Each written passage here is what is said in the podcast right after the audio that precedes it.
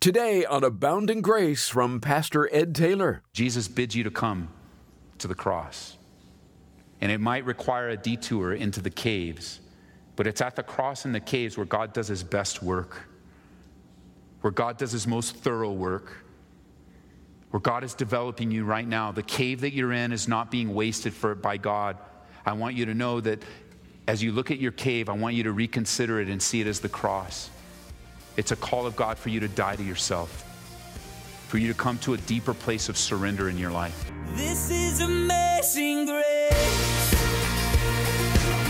This is unfailing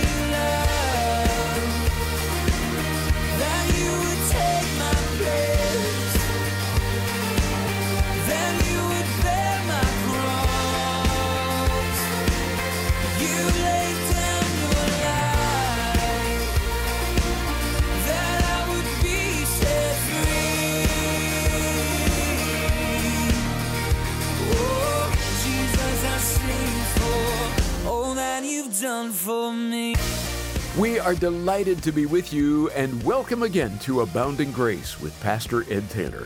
We'll be continuing our series in 1 Samuel. Now, to bring you up to speed, David is on the run from King Saul, who is trying to kill him, and he finds himself in a cave.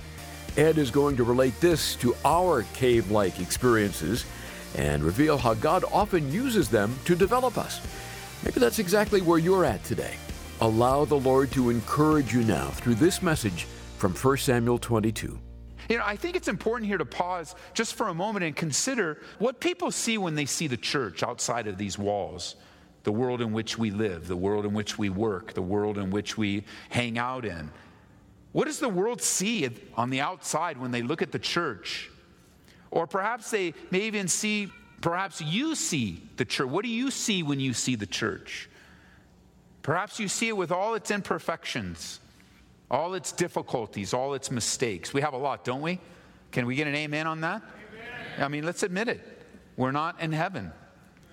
So while we're not in heaven, God's working it out in our lives. There's no perfect church. There's no perfect church. Is that bad news to you? You're like, oh man, I'm going to leave. No, no, no. Don't, don't. Every church is imperfect. Every leader is imperfect. We're all in the process. The church isn't a place of perfection. It's not a place where people have it all together. It's not a place where, where, where we're filled with folks that have arrived and we're the perfect specimen of what it means to follow God. Many, you know, as Ted Turner many years ago would look at the church and say, and I quote, Christianity is for losers. Now, he didn't mean that in a good way, he meant that in a bad way. He was being critical and caustic. And yet, there is a truth to that statement, friend. There is a truth to that statement, but not in a critical way. The reality is, is the church is made for broken people, for people that recognize their brokenness, the, the reality of the condition of their life because of sin. Yeah, there, there is an element there where Jesus is for the hurting. Jesus is for the discouraged. He's for the one that knows their need of God. The world system has it backwards. The way that we were raised, completely backwards. Because the idea that was ingrained in us, and it's still very popular today, is the idea that, you know, God will help those who help themselves. As if we get it going, God, and, you know, we'll, we'll take it from here. And we'll get it going and you come. No, no, no. It's not true. The Bible doesn't teach that. Nowhere in the Bible will you find that type of, of truth. It's not truth.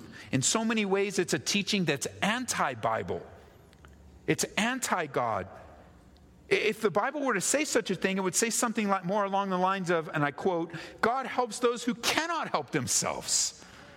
God helps those that realize they have need. That's why, friends, that's why, as believers, that's why you got to understand this. Uh, you got to understand that when mistakes happen, uh, when sins are committed within the body of Christ, God will resist pride. He will resist your pride. Pride is not the way to get out of a mistake. Pride is not the way to handle a sinful mistake.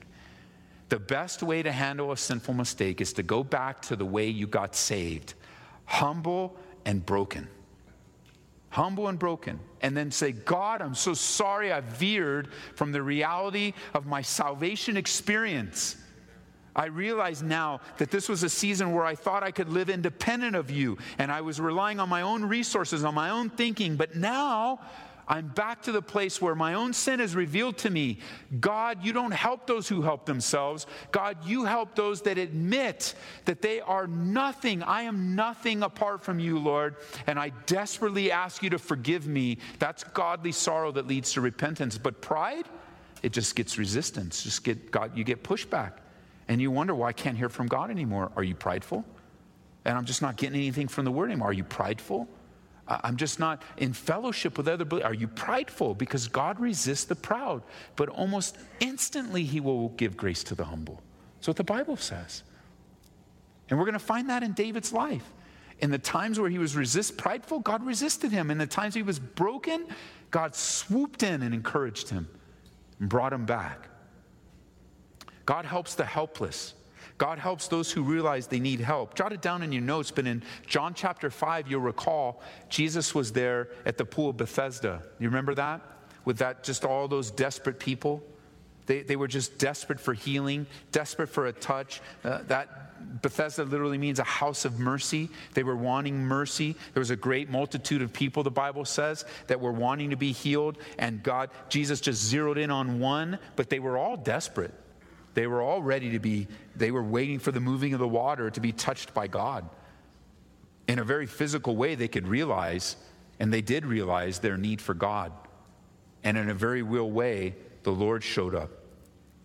You see, these people, those that in verse 2 are distressed, those that are in debt, those that are discontented, those people are us. Those are us. Those are us. That, that, that, that describes us. I don't know what category or subcategory you're in, but it's don't forget where you came from. Don't forget where you came from. God is moving you, He's growing you, He's maturing you, but don't forget where you came from. Don't forget why, remember David becoming a type of Jesus Christ, where Jesus is a greater David. He is a greater one, He is the greatest one to come that through these things, God has drawn us to a king to follow. He's drawn us to a person to devote our lives. He has drawn us, and Jesus is worth all of our effort, all of our energy, all our devotion, all of our dedication. And Jesus has drawn us through the difficulties of our lives. The Father has drawn us to Jesus in order, as we find David does, to fight the good fight the fight of spiritual warfare, the fight in spiritual darkness, to rescue people, to draw them through our own lives and through our own love and our own sacrifice, not necessarily within the walls of this building, although I believe this property dedicated and devoted to God is used to its capacity to glorify God. But God is not, not limited to a building, He dwells in you and me. And we come to be developed and, and built up and taught, but we go into the world, and, and as we live in this world, like all of us do, God is wanting to use us. He's wanting us to draw people to the greater than David. And what's getting their attention? Debt. What's getting their attention? Distressing times. What's getting their attention? Discontentment. Even it's true for you and me. You see, God, you're in great debt right now. God wants to use you. You're just discontented with like God wants to use you. You are distressed because of things in your life. God wants to use you. That doesn't disqualify you. It brings you into a place of humble submission to God, doesn't it? I hope so. I hope then when you come into the face of God, you can begin to see the reality of your situation. You begin to receive the, you begin to see the reality of what God really wants to do. He, he puts hope into the situation. He, he shows you that there is, there is a greater way to live your life. He reveals to us that there's a greater way to spend and invest your life. He reveals to us that there is a, a greater one to follow than the God of this age, little g. And you look at David here, and you're just like, David's running away, but you can't run away from God. You're running away from Saul, which is, makes sense.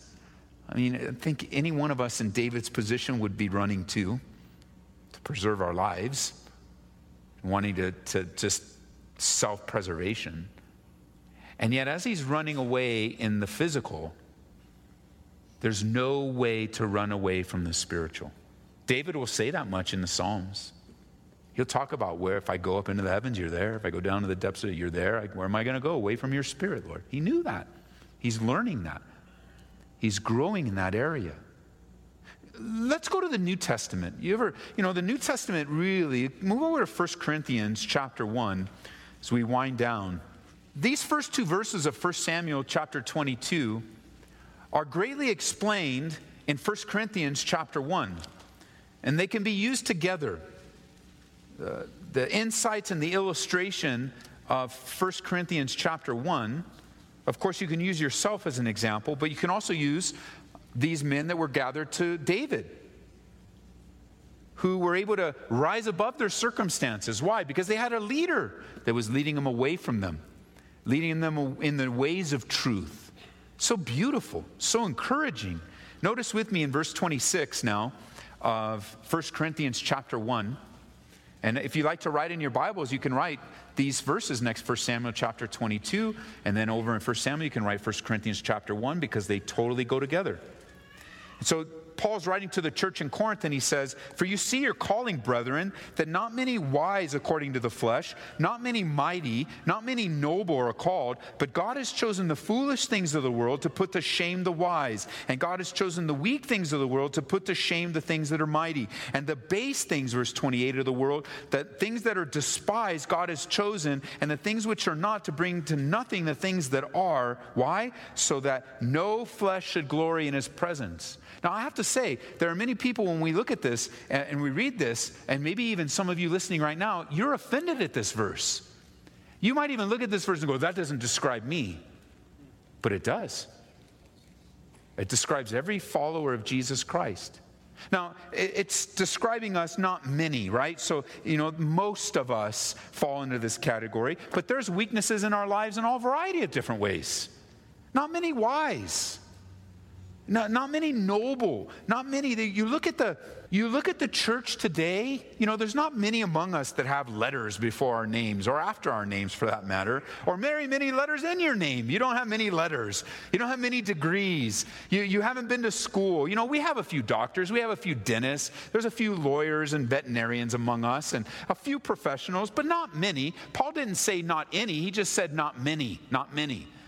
Most of us, you know, that's just man, we came from we came from a rough background. I mean, if we could change it, we'd want to change it, but we can't. That's just the way it was. We made a lot of bad decisions. And we look at that and you go, but God still used you. I know, it's amazing, isn't it? It's amazing. Because if we were looking for, you know, many of the church committees looking for pastors right now, you know, they, if I was to submit my resume, they'd laugh. They wouldn't even process it. They just laugh at me. You want to be a pastor? No, I don't want to be a pastor. God just told me to. I mean, kind of, no, I don't want to be a pastor. I would rather, no, of course I want to be a pastor. Why? Because God's hands upon me. And yet, in the many of the way the church world today, they look at my background and go, no, you ain't going to make it. I don't know if I'm going to make it or not. I just want to obey God, you know? It's like, I don't know. So I guess I'm just going to have to teach the Bible and see if God uses me. And maybe that's the decision you need to make and just admit that you're not wise.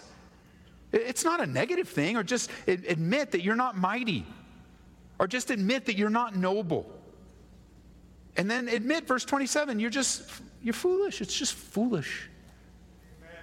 It's just foolish that God, you know, would look at all the options on the earth today and save you. And you know, if God can save Dan, he can save you. And if God can save Ed, he can save you. And if God can save Kevin, he can save you. I mean, I can go every name I can think of and every face I can remember. If God can work in that and choose, then, then the question is, is why won't you embrace the choice of God in your life? Embracing it. Paul's writing to the church in Corinth and reminding them of their calling and their humble beginnings. Foolish, weak, base, despised the things that the world would write off, the things that the world wouldn't give another chance to, the things that the world wouldn't extend grace to, the things that the, the, the people, and when I say things, I literally mean the people of the world, that God wants to just confound the world, and there's no explanation, and I can only speak for myself now, there's no explanation why I should be alive today, there's no explanation why I should be married today, there's no explanation why I should have the family that I have, there's no explanation that I should be a pastor except for the grace of God. That's it. I don't deserve it. I didn't earn it. I don't have I don't have any any credentials.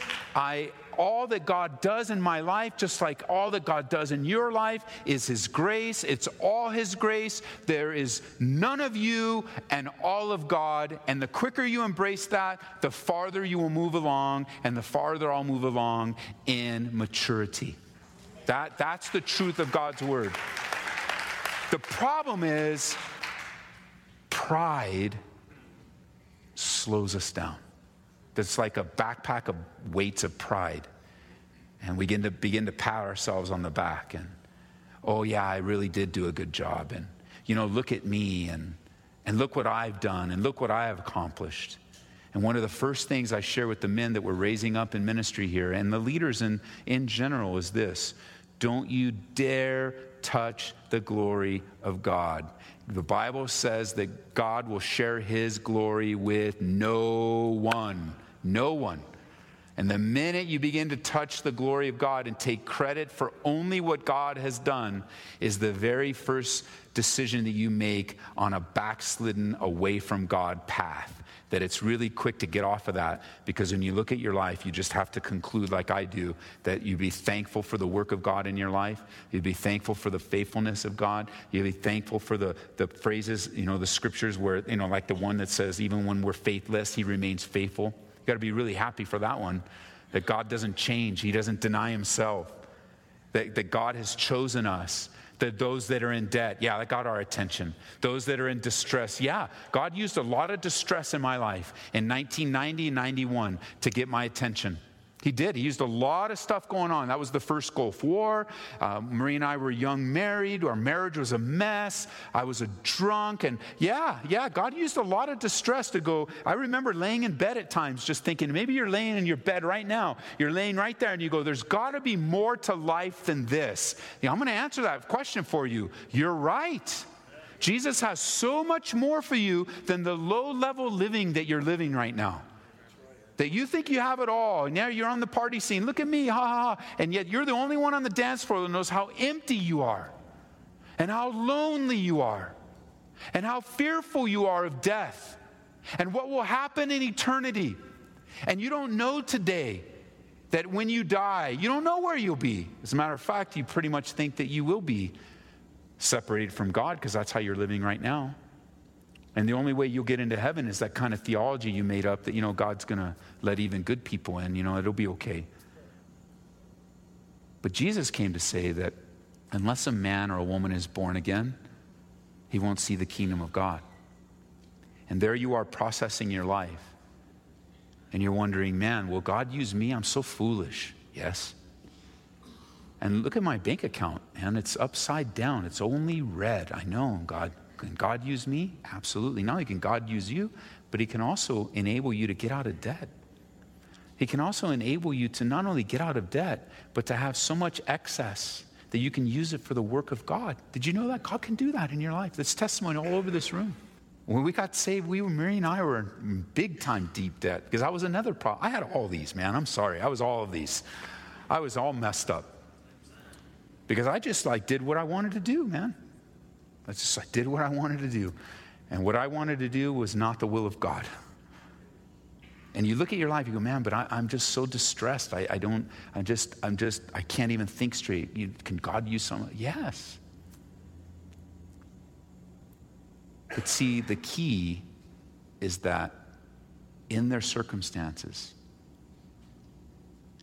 they went to the caves with David. And it's in your circumstances that God will not make this decision for you. You have to decide. You don't go to the caves to join Jesus Christ. You know where you go? You go to the cross. And Jesus is bidding you to come to the cross and die to yourself. He's calling you to say, hey, you come and follow me. You want to follow me? Do you want to live a life that's different than what you have? Do you want an eternal promise?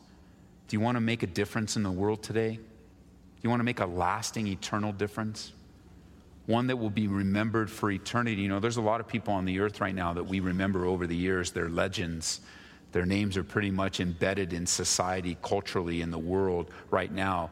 And there's the illusion that they'll be known forever. They won't be known forever because there's a new heaven and a new earth coming with a new ruler, King Jesus. He's going to come and rule and reign. And the only one that will be known forever is Jesus. And the only things that will be remembered are the things that lasted for eternity. And so, even if you make any kind of progress on the earth, you want to make progress not only for the earth, but also for eternity. And Jesus bids you to come to the cross.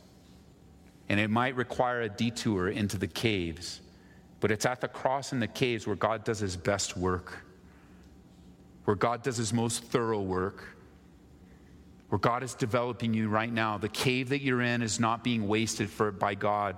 I want you to know that as you look at your cave, I want you to reconsider it and see it as the cross. It's a call of God for you to die to yourself, for you to come to a deeper place of surrender in your life, a place where you recognize that hanging there with Jesus even if in your imaginations when you know i'm i'm with you jesus. I i do not i do not want to be a part of this distressing debt-ridden discontented world. This world is not my home. I'm devoted to you. I'm dedicated to you. Your life you know your love jesus is better than life. My, my relationship with you is greater than my own life. And god is calling you back to the cross today. And yeah maybe you have some stuff in your background, you have some stuff in your past, you have maybe even stuff in your recent past. But the truth is this if you will repent, of your sins and turn to Jesus Christ, not only will you receive the forgiveness of sins, but the very beginning of working through the consequences starts right there, right in that moment. I wish I could remove the consequences of sin, my sin, your sin. Unfortunately, they're there. But I can say this God is a master at working through the difficulties of life. He's a master at helping us navigate through the difficulties of life if you just come and you just surrender to Him. So I'm encouraged because when Jesus says, Whoever will, let him come unto me, he really means it. In the old King James, it's much better, isn't it? The whosoever will, let him come. Well, whosoever will, let him come today. Amen. Amen. You're listening to Abounding Grace and part of Ed Taylor's series in 1 Samuel. His message is called The Cave and the Cross, and you can hear it again online at aboundinggraceradio.com or listen through the Calvary Church app when it's most convenient. And I probably don't have to remind you that life can get overwhelming and stressful, and maybe peace and real joy seems like a distant dream rather than a present reality allow me to recommend Let Go by Francois Fenelon. With incredible insight, he speaks to those whose lives resemble an uphill climb and reveals just how to let go. When you support Abounding Grace with a gift of $25 or more, request a copy of Let Go. Call us right now, 877 30 GRACE. That's 877 30 GRACE. It's also available in our online store at calvaryco.store. Abounding Grace is made possible through the generous support of our listeners. Each gift that comes in goes straight to ministry, helping people all over the world have access to Bible teaching that impacts their lives. To join our team of supporters, go online to aboundinggraceradio.com. Ed, as you were describing David's experience on the run and in a cave, I couldn't help but think maybe a listener can relate. Would you send up a prayer for them as we close? I'd love to, Larry. Father, we do pray today for your comfort and encouragement to those living in a similar situation as David, on the run, feeling alone, in a cave. It's unfair. It's not right. I mean, God, it's so hard to live with injustice, and it's so hard to live with the consequences of others' sins. It's so hard to live with a person like Saul in your life that just seems like constantly, constantly. And, and there's even a time, Lord, we're just like, why won't you stop them, God? I don't get it. But I know we don't need to get it. We need to trust you, Lord. We want to walk in your wisdom and we want to surrender our lives to you to do with us whatever you desire that you might be glorified. So I pray for those with this situation in their life right now. In Jesus' name, amen and amen. Tomorrow on Abounding Grace, we'll notice that God is always working behind the scenes. Be encouraged by that truth as you join Pastor Ed Taylor for our next study in 1 Samuel. This is amazing grace.